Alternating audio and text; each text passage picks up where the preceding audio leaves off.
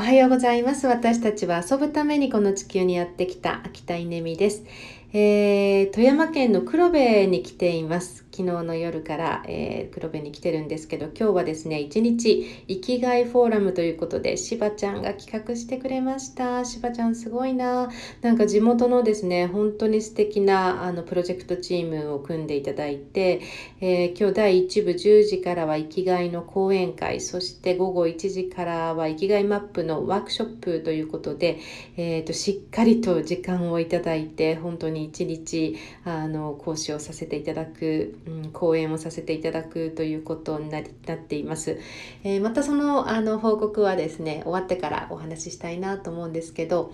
えー、昨日から滞在しているこのビジネスホテルにやっぱり感動するなと思ってその話をしたいと思います。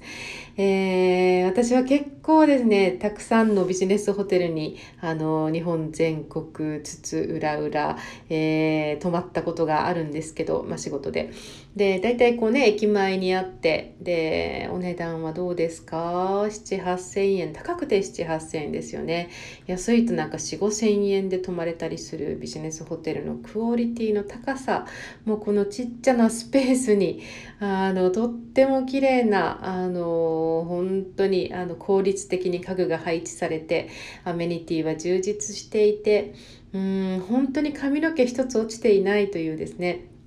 この素晴らしさえー、これが日本全国どこに行っても同じあのクオリティで、えー、担保されてるって本当にすごいですよね。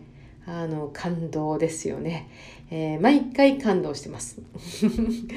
で、えーと、今日のホテルアクアクロブも本当に良くて、あのー、綺麗だし、えー、インターネットも高速だし、あのー、デスク作業デスク仕事ができるデスクもしっかりとあるし、